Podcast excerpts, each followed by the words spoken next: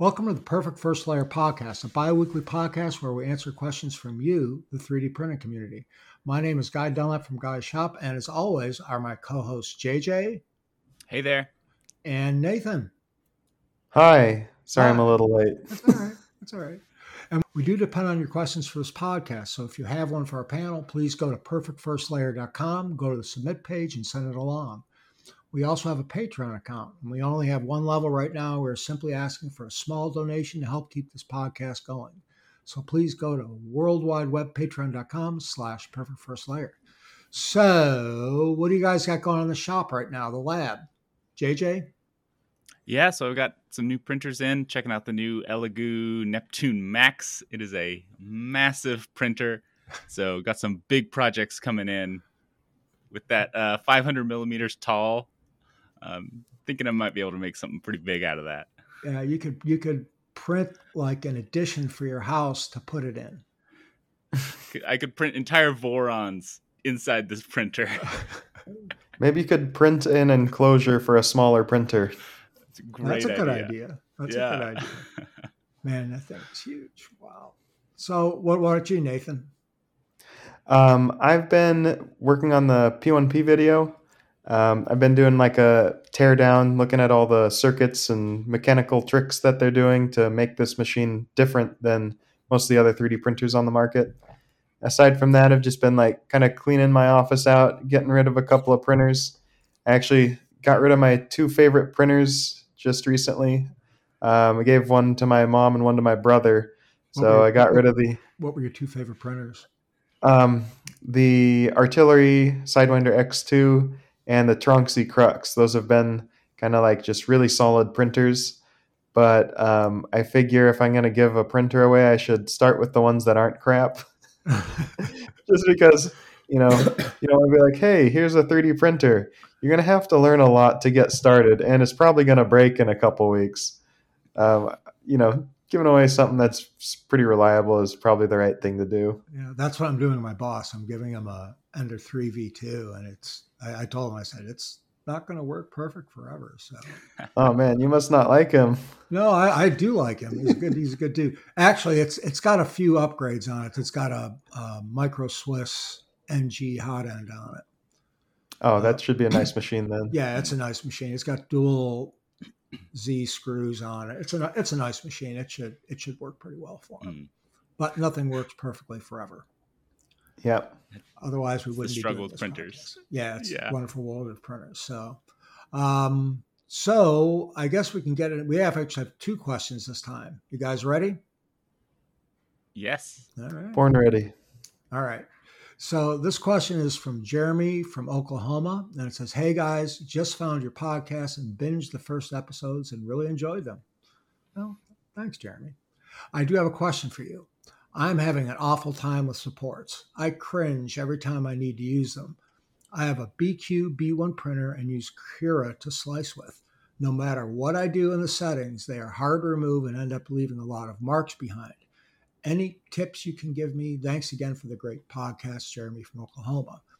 So, uh, JJ, I know you use Cura almost exclusively. So, can you give Jeremy any tips for settings in Cura on supports? Yes. So, supports are very complex and there's a lot of settings. And I've even found the same settings don't work on different printers. So what works on one of my printers and gets amazing results gets kind of poor results on a different one. Um, for me, I really love the tree supports in Cura, and I think in a future update, it's already in their beta, but I don't really mess with slicer betas. Uh, they're going to be upgrading the tree supports even better soon. So if you're not having good results now, maybe in a future update, you could be getting even better ones. But the biggest setting, I think, is the Z support z distance. That's how far the support will be from your object. So if you make that at a really small distance, it could collide with your print and you'll get too much adhesion and it makes it really hard to remove. If it's too far away, then your object will be deformed and will get out of place because the supports aren't being very supportive. Um, So it's all about kind of fine tuning that. So I usually create a small object with some bad overhangs and fine tune to find that perfect little distance. What what is the uh, I know in Prusa slicer that default setting I think is 0.2 millimeters, which is the the the Z offset Mm-hmm. distance between the supports and the, the actual overhang. What's it in Cura? Yeah. Usually it's one layer distance away. Okay. So if you're using 0.2 layer height, then a 0.2 distance away should be pretty good. Um, but sometimes measuring those half millimeter or 0.25 or 0.15, try balancing around those distances because just on different printers, sometimes a little more or a little less can be that fine tuning to give you some perfect results. Okay. Nathan? So, um, supports are a real tricky thing in 3D printing. Um, the reward for figuring it out is you get to print much more complex geometries. Um, my first tip for having um, for not having issues with supports is to print without supports whenever possible. So I design my own models a lot of the time, and I'll do some design tricks to keep myself from having to print with supports. So some tricks that I do is to never exceed a 45 degree overhang. Most printers can print 45 degrees pretty well. So just kind of design your parts so that you never exceed that um, angle and you can just print everything straight on the, the tray. Um, but it's really interesting how 3D printers uh, keep support material from sticking to the rest of the print. You're basically intentionally skipping a layer so that you don't get good adhesion in that area and it separates, which is an issue that you can have if, like, maybe your 3D printer gets a nozzle jam for a layer, it'll skip a layer and then it'll keep printing the top and it might look okay, but then it'll snap in half just like as if you were trying to make a support layer. So it's just kind of interesting that it has a, um, it's like using, it's like building in a weak part of your print in order to get that to work. So I, I guess a, a question that, that comes to mind when you guys are, are talking about the the distance between the model and the supports. If there's a you know a, a gap between the supports and the model, how is it supporting anything? Well, um, if you imagine your first layer when you're printing that, if the nozzle is too high, it can still lay plastic down in the shape of your part, but it won't have good adhesion to the bed. So if you, for instance, if you skipped the very first layer of your print and you just kept on printing, um, you might get something that kind of looks like your part, but it would pop right off when it uh, cools down. Yeah. JJ, you had mentioned Yeah. tree supports before. Not everybody, I, I'm sure there are some folks out there listening to us right now that aren't familiar with tree supports. Can you uh, explain that a little bit? Yeah. So tree supports are a bunch of hollow columns, and they kind of look like it starts as a big branch or big trunk, you could call it. And then as it approaches the object, it will branch off into smaller branches, kind of like little fingers holding up your print in a bunch of exact small points. Um, and so, thus, it uses less uh, material supporting because it doesn't need a giant block of supports. It can be a smaller trunk that branches out right before it touches the print. Um, I would say if you haven't seen it before, it looks a lot like um, what resin printers do. Yeah, I was just if you've seen resin that. prints, yeah. They, they do look different. Uh, I've tried them a few times and hadn't had a lot of luck with them um, until I, I, I tried them on the. I don't want to go to a whole conversation about the Bambu again, but the the the, the Bambu slicer has tree supports. I had to print something recently, and it did a really good job. Uh, Mhm. I used the tree supports; they just popped right off. So I find an, uh, another big benefit to the tree supports is that it, since it is a bunch of little fingers about to touch your print, if one little bit fails, then it can still support your print. Versus if you're printing a big block of supports, like a more traditional support structure. If it fails, it all fails, and then it won't support your print at all. And so tree supports just gives you more um, backup in that way. I guess I'd call it failsafe. Um, Yeah. So the other thing about uh, like getting that gap layer to work correctly is you have to have your t- print temperature tuned in. So if you have your printer running too hot, it's kind of like when you're using a hot glue gun and everything's super melted.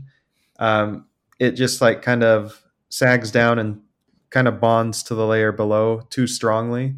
So if you're having an issue where it's sticking too much, maybe try turning your print temperature down a little bit, and that'll help it not stick to the the previous layer as well. What one thing I found too in Super Slicer, which is a lot like Prusa Slicer, is the ability to paint on your supports. So, for example, if I've got a big overhang, I'll put a very small, it lets you uh, adjust your brush size, so to speak, where it's, you know, real wide pattern or real tight pattern. And I'll go to real tight pattern and go past the edge of the model and then paint those just a few dots in certain mm-hmm. areas for support that I know are away from the, the, the model sides. And then I click supports on build plate only. Yeah, And it'll that's a good setting to use. just do those supports where I've placed them myself instead of just letting it automatically do it. I, I assume you guys have done something like this before.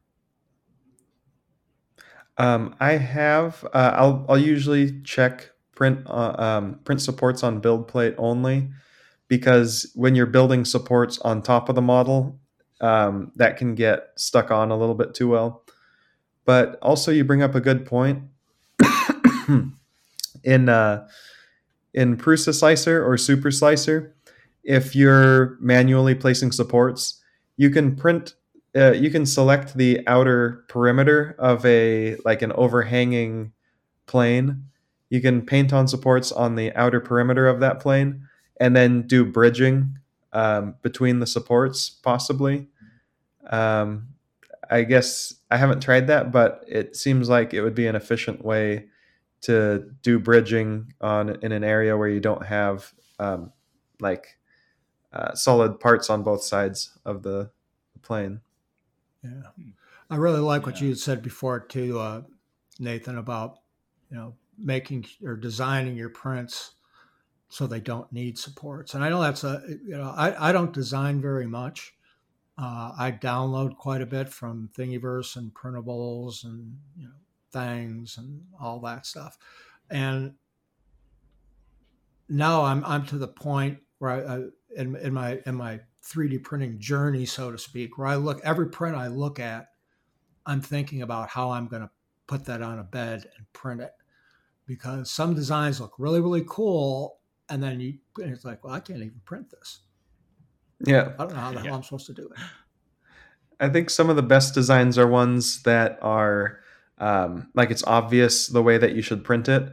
But then if you level up to the next level of thousand IQ uh, 3D printed designs, you get to ones that don't look like they could be 3D printed, but when you put it in a certain orientation, it just like magically everything works.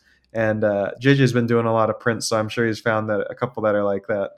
Yeah, there's so many where you're like, this should work, and then you're really trying to orient it, and then you're like, wait, this doesn't, this doesn't work well. like, Have, have you guys ever tried orienting a piece on the build plate like they do on resin printers, where it's like at a 45 degree angle and the whole Hmm. thing is supported underneath? I've done prints that are entirely supported.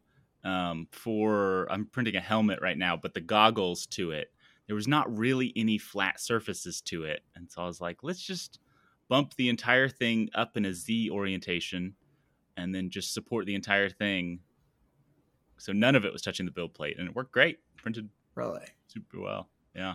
Yeah, some of sometimes I'll design something um, where instead of printing it on like the horizontal plane, I'll tip it 45 degrees and that way I have two 45 degree angles coming out.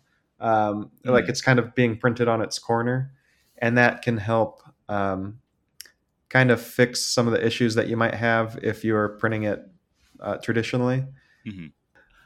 I found one more setting in Cura. Cura has, if you pull up Cura's all settings in, I think supports is the longest list they have. There are so many little things you can tweak, and I don't really mess with most of it. But one of them is enable support roof.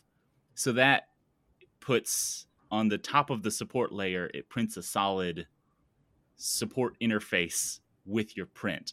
So instead of it just being a grid pattern or whatever pattern it was before, it'll create more of a solid surface that your actual print object will be touching. Yeah. so uh, that is important yeah. to creating a Um, good. Prusa and Super Slicer do the same thing. I think they call it the interface layer. Mhm, Yeah. Um, one of the most important uh, settings when you're designing your like you're slicing your parts for support prints is the overhang angle that you'll draw supports to. So by default, it's something like 45 or 60 degrees. So for uh, to put that into kind of a practical example, if you're printing an octagonal hole, uh, like a, a square part with an octagonal hole in it, like a stop sign, kind of just extruded through the part. Um, if you had the limit set to support at 45 degrees, it would fill that hole, uh, that entire hole with support material.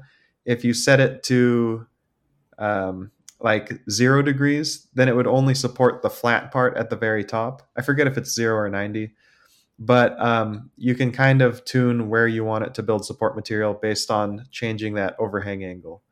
And the nice thing about Prusa Slicer and Super Slicer is since it slices so quickly, you can quickly uh, modify that setting, slice it, and see what the support material looks like. If you like it or don't like it, you can modify that angle. Um, and I'll usually have that set to like 80 or 90 degrees, which is like at that point, you have a hard time just printing that overhang by itself on a well tuned printer. So you kind of need support material there. Yeah, that's a good tip. Yeah. I, I mess around with the the support angles myself quite a bit, and I- it's it's like a it's it's like you're you're you're you're putting it in the slicer, and I'll slice a model sometimes, you know, a half a dozen, even more times, if it's got supports, until I'm pretty sure it'll print okay, and then I won't have a ton of scarring on the Yeah. piece Mhm. but I still, uh, you know, I'm I'm still a beginner, so I still have a lot of problems. It seems like. Yeah. Speaking of scarring on your prints, uh, what are some of the um, like negative effects that you get when you do support material? Uh, before we get into that, I want to go back to in Cura to counter the other side of that. Mhm. Um, with Cura, it highlights where supports would be, like where your Mhm. angles are. So as you change that value, it'll highlight it. I think it's purple in mine, but I don't know if that's because that's something I set. Um, so as you see your object and you change your support angle, it'll highlight different parts of your print. So you don't have to fully slice it to see where the supports would be. Um, Okay. Okay. Yeah, that makes sense. yeah, Because sometimes those uh, tree support generation can take a while. it can take a while. So yeah, I don't. knowing what it's going to do. I don't want to slice it half a dozen times before I send Does it it over. take that long in Cura to do? Uh, if I'm printing something large and doing tree supports and doing, it could take a minute or two. Um, I would like to see uh, with that new printer you have over there, the one with the massive build tray. Like, Yeah. what's the most amount of time it can take to slice something in Cura? I've had it when printing a large, trying to print a whole helmet on a previous one and doing lightning infill and tree supports. And I would start it and I thought it was frozen. And I walked away and came back. I mean, it was a long time later. I don't know when it finished, but it took, it eventually finished. yeah.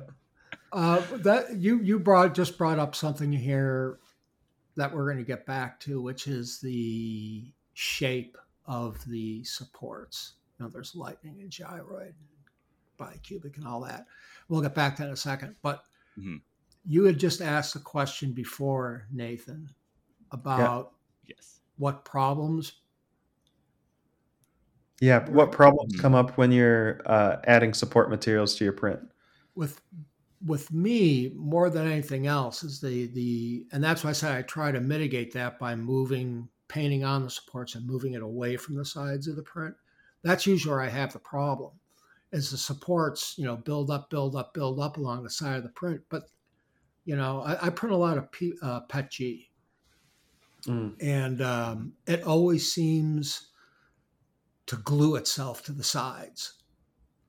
Mm. and Yeah, that's where I get the biggest problem. I don't have that mu- big of a problem with PLA or ABS, but with PETG, it happens a lot, and I, that's why I paint on the supports away from the model. I think for some reason PETG tends to stick to itself a lot more readily. So, I, in my experience, my PETG um, support material has a harder time coming off. But that's that's the major problems I have. Maybe I should just stop using PETG. I wonder if there's a setting in there of um, the XY distance of your support with your actual print. If that's what you're saying, it bonds not at the interface layer, hmm but at the side to side layer. Correct. It seems like your supports are just too close to your print. Yeah, there may be a setting in there. Uh, Mhm. Like Cura, there's you know 50 different things, and I don't Yeah. know what half of them are. Um, Uh-huh. So that's why I said I just use the paint on, and I I Mhm. paint it far away from. But even then, it's still even if I paint them on, sometimes it just fills an entire area, and it's like, well, crap. And that's why I got to play around with it. I, I, I'm kind of fortunate, I guess, that I've never really worried about reslicing things because it happens so fast. It's like, you know, maybe 10, 15 seconds to slice a model with supports.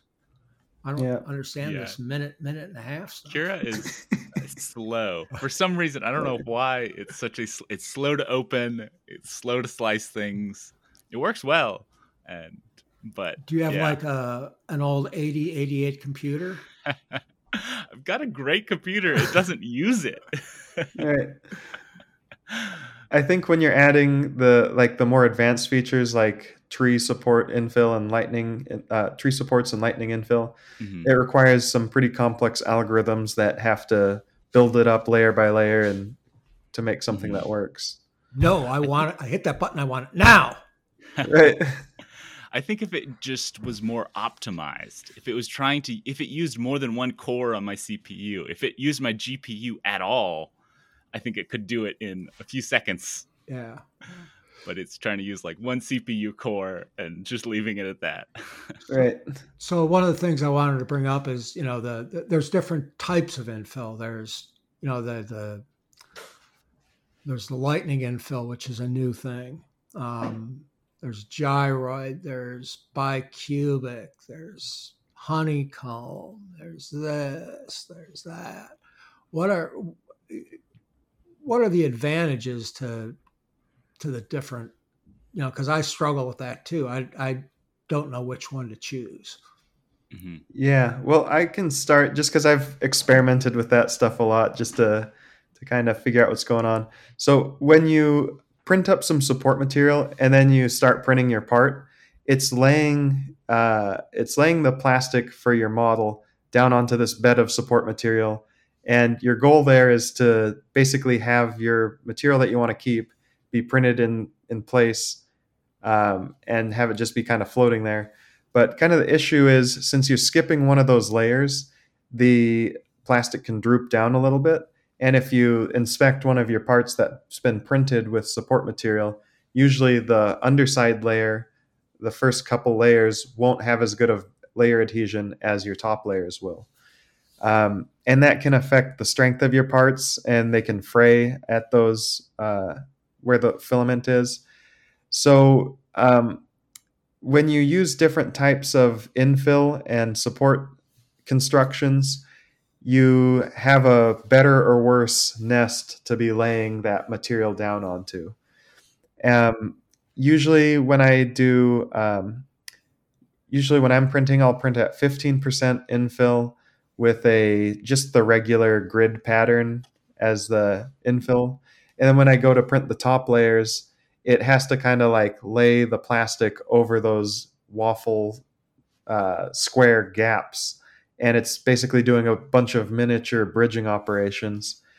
Um, by increasing the infill percentage, you're making that mesh tighter so that when you're bridging each individual little gap between the uh, the infill, it's it can't droop as much.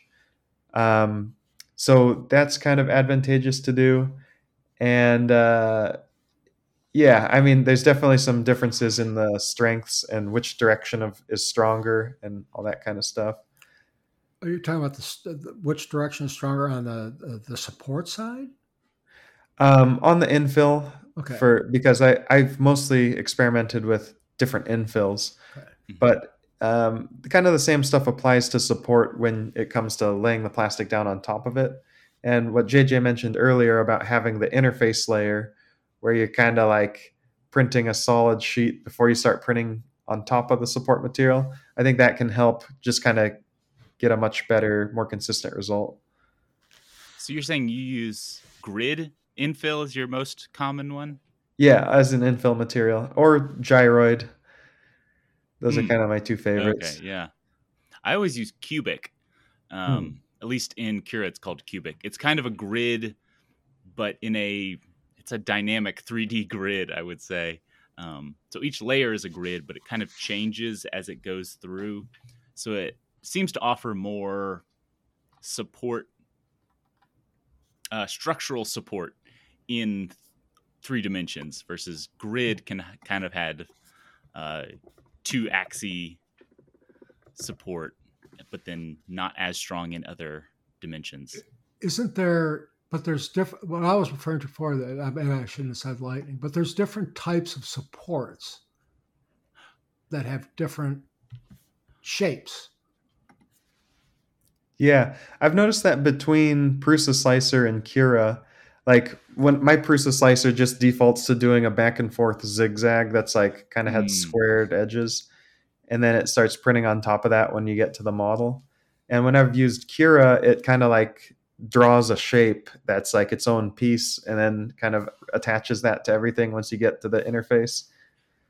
Yes, yeah. In Cura, you could have your supports as just lines, or as a grid, or as a more solid block with a gyroid infill. You could do you could do a bunch of different infill patterns for your support pattern.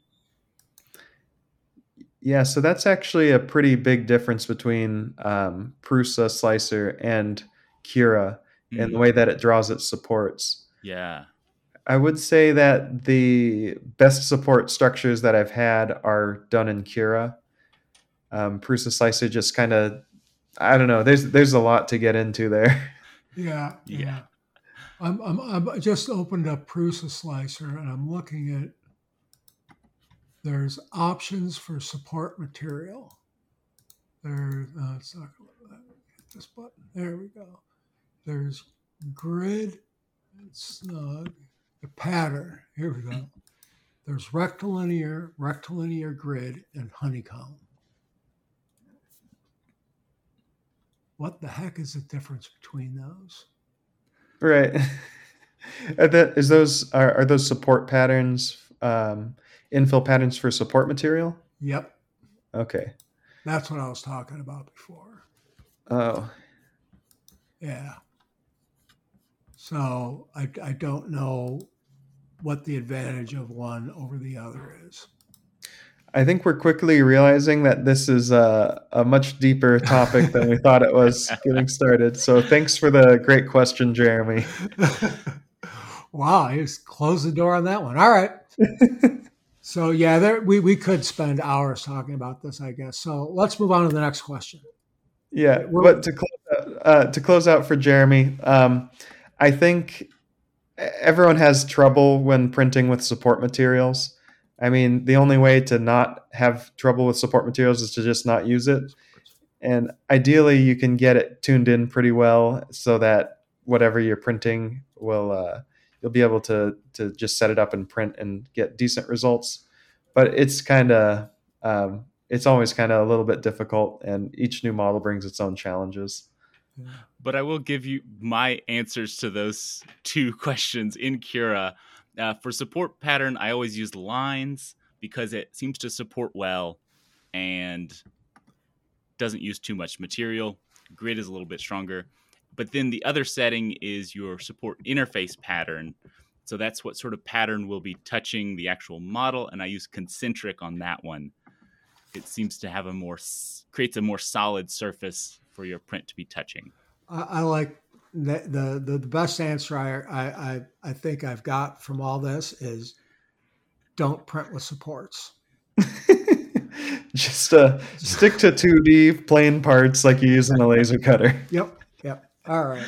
So we're going to move on to the next question. And this is from Steven. And it says, I have a question for you. I recently purchased an Elegoo Neptune 3 Plus, and I'm really loving using it and 3D printing. I've tried a couple large prints on it. I'm having issues with the model sticking to the bed while printing. It always seems to happen when the print is almost always through a 20 hour plus print and it gets ruined. I'm using MatterHackers PLA and using the recommended settings for both the hot end and the heated bed. Am I missing something?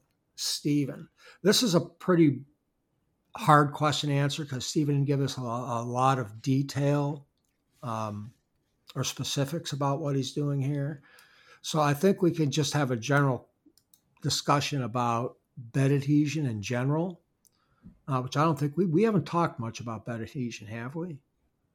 Not really. Not really. Not really. So let's look at Steven's particular problem here. He's using PLA. I've used MatterHackers mm-hmm. PLA and it's fine. You know, it's fine filament. What could possibly be the problem with this bed adhesion on this? Now, if it's a Neptune 3 Plus, that came with a PEI sheet. Mm-hmm. So, who wants to be the first to tackle this? Um, I'll just give an opening statement. Okay. Um, I think this is great that we have the user submitted questions because it brings up stuff that I struggled with when I first started with 3D printing. So it's not the type of stuff that I would normally make a YouTube video about, but I think it'll be really beneficial for people to learn about this stuff. Um, with that said, I'll say um, my first printing experiences uh, ended in utter failure when parts curled, lifted off the build surface, and just like continued to run, making a giant bird's nest for several hours and overnight. Yeah. So this is something that everybody struggles with. Um, I think the main things that cause prints to peel up at the bottom is when you print stuff the plastic is hot and then it cools off and shrinks. So, I mean, ideally, you'd think about it as like, oh, I print out this cube, and then when I'm done printing, it cools down and it, it just shrinks. And you'd call that like an isometric shrinking, where it's shrinking equally in all dimensions. But since this is a dynamic process where you're laying it down layer by layer, you end up printing the first layer then you print the second layer on top of that, and that shrinks. Then you print the third layer on top of that, and that shrinks. So you end up building up this internal bending stress that actually picks up the edges of the parts, and it'll create like a perfectly curved beam if you let it go long enough. And uh, that just happens when the the stresses, the internal stresses of the part, are building up to a point where it overcomes the uh, bond strength of the print bed Wow. That, so uh, yeah, that is a really good explanation, Nathan. I actually understood that. Yeah, thanks. Yeah. I, uh, I I taught mechanical engineering stuff at a university level for a while, so yeah. I hope I'm uh, decent at explaining this yeah, stuff. That was pretty good. I like that. JJ. But when it comes to the actual prints you're doing, um, a lot of it is orientation of um, having enough material touching the build plate can change. So whether you're trying to print a large box or printing, say, a helmet is a common large print object that only has a little ring around the outside that may be actually touching the build plate. Um, so adding things like a brim onto your print can add, increase your surface area. Trying to grip onto that PEI plate as much as you can. Um, other real life situations could be if the temperature changes in the room. So if you got a fan maybe blowing that kicks on and can change the temperature around your build plate. So putting it in somewhere that can't have a fan blowing on it, putting an enclosure around it might uh, put a cardboard box next to it to try to block any spare blowings in the room can help increase chances of a large print like that working well. Yeah. Yeah. Yeah. Just if you're putting a cardboard box on it, make sure you keep an eye on it. yes, maybe next to it. Uh, put it in a cabinet, somewhere near a cabinet that won't get blown on. Yeah. yeah, I think having an enclosure is a big deal for that stuff. It definitely helps. Mm-hmm. But a lot of the budget 3D printers don't have enclosures. No, no. Um, I know when I first got my Ender 3V2, it had that glass bed. It was like carborundum glass bed. I really don't know what the hell that means. Uh, and it worked fine at first. And then I just couldn't get anything to stick to it anymore. Nothing. Mm-hmm. I cleaned it. I tried glue. I tried hair. No matter what I did, nothing would stick to it anymore. So I took it off, and that's when I got a, a PEI sheet. Now everything sticks to it all the time, and I don't have really any issues. Uh, unless I'm build, unless I'm printing something like JJ mentioned, where it's hollow on the inside and has a rim on the outside, and there's not a lot there to actually stick to the bed. Uh, yeah, and that's where you put the brim on it, which creates a larger area for it to to stick to the bed. Another thing can be how to clean your PEI coated sheet because that's one with the the Bambu Labs. It comes with that and I had so many. The day one, I couldn't get a print to stick to it until I took the build plate off, take it to the sink, uh, soap and dish, uh, dish soap and water to really wash it off, clean everything off of it, dry it well with a some sort of rag, and then put it back on there. And now things are working well. So sometimes cleaning your build plate with soap and water can be a good way to refresh that PEI coated plate. Yeah. Um, about the difference between the carborundum and the um, PEI sheet, I've noticed that I get a lot more consistent results with the PEI. Like from print to print, it behaves pretty much the same. Versus the carborundum, it's basically like a, like little fragments, like powder that's been glued into the glued onto the glass and almost like a paint layer. And I've noticed that if you have a print and you keep printing in the same area, the plastic kind of like builds up and turns it turns it into like a smooth finish, which doesn't stick mm-hmm. as well. So um, it's one of those things where you got to keep an eye on it and maybe replace it and do some more cleaning and maintenance on it than you would have to do on a PEI sheet. Um, mm-hmm. but touching on something that JJ mentioned, and it, it kind of ties into what I was talking about earlier, um, print orientation is really important. So mm-hmm. if you think about like a if you have a cube that's like one inch by one inch by like 30 like by like three inches um like how would you want to orient that on your build tray you could print it standing up in which case you'd have less surface area on the on the print bed which might make you think it would have a harder time adhering but if you print it laying down then you've got more of a surface to to like build up that stress and pull the edges up off the off the print. So it's always kind of a balancing act between having enough surface area flat on the print bed and um, having a orientation that isn't going to be producing a lot of those curling uh, effects. Yeah, another thing to think about too, and I don't want to get off under the weeds on that, but is also the direction of the print, laying down the layers it's you know, I think we talked about before a couple episodes ago where the the, the way the layers are oriented uh, dictates where the piece is strong or or weak. Mm-hmm. You know, yeah. kind of like grain in a wood. So mm-hmm. uh, that's another thing to consider too. But yeah, I know what you're talking about, Nathan. You, you lay something down and it peels up on the edges. So, but then you then you print it standing up, and halfway through the print, it gets knocked over yeah. So like the print head just comes by and it's like, nope, Yeah. smacks it out. yeah, and it's it, it's very frustrating, and I, I and I and I understand what uh, Steven's talking about, but it, it's it's it's not an easy answer because every situation is different. I, I think that the the type of filament you're using, the speed you're printing at, um, that all makes a difference as far as bed adhesion when you're you're looking at prints that can be tricky on the bed. Yeah. I've noticed also with solid infill, I have a lot more issues with the edges curling up Mhm. versus if you just kind of go with the stock settings of like two outer layers and 15% infill, then it's not generating too much of that curling force. But if anytime I do solid infill, by the time I get to the 10th layer, it's like pulling up with the strength of a thousand men. And it just like pulls those little edges up, even if I put a brim on it. So, um, yeah, the amount of material that you're using can have an effect too. I think that's the hardest part of uh, printing Voron parts. There, you're trying to print ABS and trying to print pretty solid infill or close Yeah. to solid, and so it's the hardest thing because it wants to pull off. Yeah, I just strongly. I just went through that where I'm, I'm I re, actually reprinted all my parts from my Voron, and you have to have like a forty percent up uh, infill on it. You have to have what they recommend, anyways.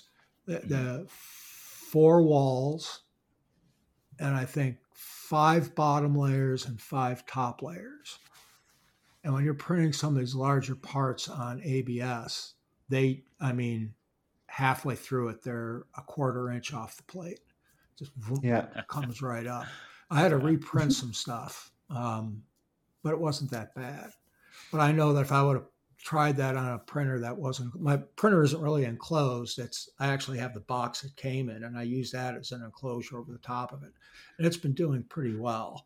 Um, but yeah, I, I couldn't imagine a big piece out of ABS with a large flat area underneath. How much curl that would have on the ends? Why, why does ABS have a bigger problem than, let's say, PLA as far as curling up? Yeah, um, I think people talk about ABS having problems with curling, but PLA also does. It's just to a lesser extent, and like to the point where it's not really an issue when you're doing pretty small prints. Yeah. Um, but to answer your question, um, ABS prints at a higher temperature. So even if the two materials had the same uh, thermal expansion coefficient, which is a measure of like how much it shrinks when it changes temperature, um, even if they were identical in that regard, you're cooling down a larger amount. So it'll shrink more just due to that. But I think on top of that, uh, ABS has a higher thermal expansion coefficient. I'd have to look it up just to be sure and get But the some big accurate change between nozzle temperature and room temperature cooling down, or nozzle and bed temperature, is a bigger uh, change there. Yeah. So that's where having an enclosure is huge because ideally, if you can keep everything warm enough that it's the plastic is still somewhat soft, um, kind of like with with the um, the heated bed. The reason why we have a heated bed is it keeps that plastic above the glass transition temperature, so it stays tacky and you can kind of uh, it it won't have a tendency to like pull off or really bend a lot because it's like soft plastic. But once it cools down further, it becomes hard plastic and it can really produce some force. All right. Well, a, question I have is so there are, I don't know how deep we want to get into it. Maybe to have a short discussion about it. Is the the the different types of build plates? We talked about glass. I know I've seen people use just like regular sheet glass, like a piece of tempered glass that has no coating on it whatsoever. I see blue tape every now and then. I'm wondering what that's all about. I see, um, like JJ used that board that's G10. yeah, it's, and that's the, the the stuff that printed circuit boards are made out of. hmm And then there's PEI, and then there's the textured, and then there's the the, the, the PEI that has the sticker on it, and it's like, oh my Yeah. gosh, The craziest so one I've heard- confusing. The craziest one I've heard of is some uh, one of my commenters in my on my YouTube channel said he takes a concentrated solution of salt water and brushes it onto his uh, his glass bed, and he says it forms like little salt crystals that hold on to the thing. And he showed me a research paper on it. So Ah, yeah. it's, it's pretty crazy how, what people will come up with. Yeah. So everything that I see coming out now, almost everything has a, a textured PEI. We, we talked about that Mhm. before. Um, what's the, it's so it seems like it's been the transition of technologies as we've moved forward Mm-hmm. of it used to be when there weren't all these companies putting money into making good materials that painter's tape was the best thing people had and it worked pretty well and everyone has that in their junk drawer somewhere. And so that's why people use blue tape more in the past. Yeah. and then we moved to the the glass beds. And that's what everyone was using. That's what all the cheap printers came with. And then now they've realized pei is better. And so all the printers have come with that. And it's cheap and good and everyone comes with that. Yeah, when I first got into 3D printing, there's two printers that I was using. Uh, one was a big, expensive um, Fortus machine. It was like you know one of those industrial scale machines, and it had a removable print surface that was an ABS print surface, and you pulled it out and broke the part off every time and threw the tray away. Um, and it get it adhered really well but you know that's kind of like you're paying tens of thousands of dollars for a machine you can afford to have those disposable parts um, and then on the hobby side my first hobby 3d printer i used we had a can of hairspray that you had to spray on there and, and like put the blue painter's tape spray the hairspray make sure it gets the perfect layer on there and then make sure it dries enough and then print with it and i think really what that comes down to is like JJ was saying, we didn't have the materials developed specifically for 3D printers. So what people did is they just walked down the aisle at the grocery store and were just grabbing random stuff. You know, if you butter it up, does that work? How about some some maple syrup? like, well, I've Um, also heard, you know, like uh, you you put down glue stick. In some cases, I hear it's to help things stick. And then in other cases, I hear you put down the glue stick to help with release. yeah. I- I- So- I- which is it? Right. So the the material that glue stick is made out of, I mean, they're all different formulations. Uh-huh. but um, one of the common ones is the same material that soluble support material is made out of. PVA. oh. Yeah. I'm familiar So- with PVA because PVA is wood glue. Oh, okay. Yeah. So it's it's wood glue. Uh, guys, gotta find a way to make this about wood shop again. Uh, but it does a really good job of failing at a lower stress than the the printed part does. So when you're pulling it off, it will break before your printed part breaks. But also, it's similar enough of a material, like it's a similar polymer or whatever, so that it can form a little bit of a chemical, like it forms a little bit of a bond with it. Um, because if you have two things that are super dissimilar, they might not stick together at all. Like PTFE doesn't stick to anything. Um, yeah. yeah is there anything you'd like to add to that, JJ? Because yeah, the uh, glue stick is the only real like additive that I will occasionally add for large prints. Getting back to our how to print large things, um, glue stick is the only trick. I've never tried hairspray. Um, I feel like I've never really needed it, um, but glue stick occasionally on large prints. Put down a surface of that, or if you're trying to print ABS on a printer that's not great at printing ABS, a little layer of glue stick is my typical go-to. Were you putting the glue stick on to help adhesion or to help removal? mainly to help with adhesion.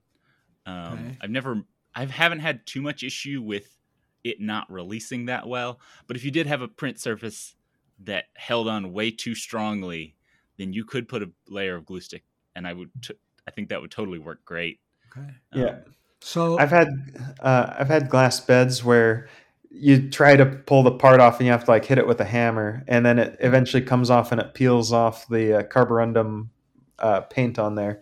yeah. So having a little bit less stickiness is good sometimes. mhm. And with glue stick, I have found that it doesn't work well for me with PLA. Um, it works great with nylon. So if you're printing nylon parts, I'd highly recommend glue stick. And uh, carbon fiber nylon especially it like sticks really well to and it's almost easier to print than pla with Hmm. carbon fiber nylon with glue stick it's just you gotta you know i have a hard time seriously telling people carbon fiber nylon is easier to print with just because of if you leave it out for a day it stops working you have to like industrially dry it out with Yeah. an oven So I, I don't want to get into another half hour discussion about Bambu. However, however, I've noticed that people talking about the the their top line one, the X1 model, not the P1P, but the X1, it actually comes with some type of glue, and that glue is there exclusively, not for adhesion, but for removal because of the type of bed they're using. And they call it like a cold plate or something like that. I I Mhm. I'm don't understand the technology. Well, if they're putting glue on it, then it doesn't matter what the bed's made out of. like you can make it out of glass or, you know, steel or. Yeah, but I, I don't. They're they're using. I don't understand what the cold plate is versus the heated bed, and but then you have to put glue on it. I, I think the answer to this is Bambu needs to send all three of us an X1 carbon so that we can figure out what it is. but I think the so the cold bed is made that you're not supposed to heat. You don't have to heat it up. You don't have to get it up to 60 Celsius before you start printing on it, um, and thus your print is gonna be. You don't have that thermal change when your temperature. Usually, when a bed cools down, it'll pop a print off of it or a good PEI coated plate. Um, but a cold bed, it doesn't have that thermal change from 60 Celsius back to room temperature. Is is it just depending on the or dependent on the uh, the heating of the chamber to heat the bed up a little bit? it's not i think it's the goal the point of it is that it doesn't need it's not heating the bed at all Okay, it's just sticking to it at room temperature okay. um, and thus it needs something little extra glue to help it pop off the build plate at the end of it I, I I really like Nathan's answer, which was they need to send us all. yes. I think that's the best way we can Yeah. answer that question. Right.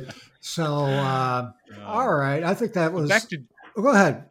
uh, g10 i feel like that is G10. one Okay, let's talk about uh, that. no one talks about there was maker's muse saw he did a video on it Mhm. and then i bought a bunch of plates and i love it it's it gives you a glass like surface on the bottom of it which is something textured pei gives you that Rough. textured matte finish to the bottom of it which is kind of nice um, but there are times. I really like that glass like finish on the bottom of it is really nice. And G10 is cheap, comes in really fun colors, and sticks well, releases well. I feel like it's one that is underutilized. Yeah. Do, does that? Do you just clip it onto the bed? Um, so I've done a mag on the my Voron. I've stuck a magnet sheet Okay. to the bottom of it. Um, or I've seen other people who have glued it to a s- small steel plate. Um, or you can, I have it clipped onto another one with some little binder clips holding it down. Sounds like you got options. Yeah, I got options. There, there are times when I want a flat bottom on stuff, and the Mhm. PEI sheets I have are reversible. Mm. So one side's smooth and one side's textured. Yeah. How, how would you describe the difference or use case difference between when you use a textured? Because I've never used a smooth PEI plate. Okay, uh, like the Prusa, that's what it comes with. Mhm. And I know the, the aftermarket ones I've bought for my Ender 5, that's double sided also. And they're just like I, I, I printed out a, a, a little pill case that I put in my pocket. And I didn't want it rough, I Mhm. wanted it smooth. And so I used it where it, Mm-hmm. it gives you a nice glass type finish, but it doesn't stick as well as it does. Okay, You have to really, it has to be really super clean. So, but it does stick well. Mhm. Uh, and I've got like extra, like they, they, the PEI actually comes in a sticker. It's like a, you know, like a sticker sheet, and because that finish can get ruined on it, especially if you have to scrape something off. You can peel Yeah. back part of that sticker. So you have to peel the sticker off and then put a new sticker on. Um, every now and then I use it.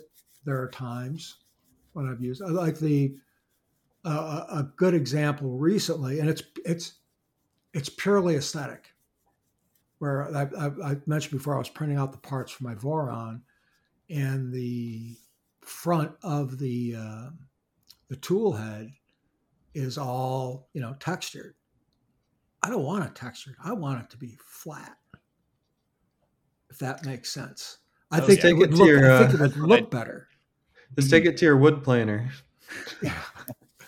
But That's uh, on mine. I, I wanted that glass like finish because it's kind of the face of your printer. exactly, exactly. So I was looking at that and I said, "Man, I'd really like to have that, you know, flat in the front and not have a texture." And uh, again, it's just a it's just a, a, a design choice more than anything else. It's an aesthetic.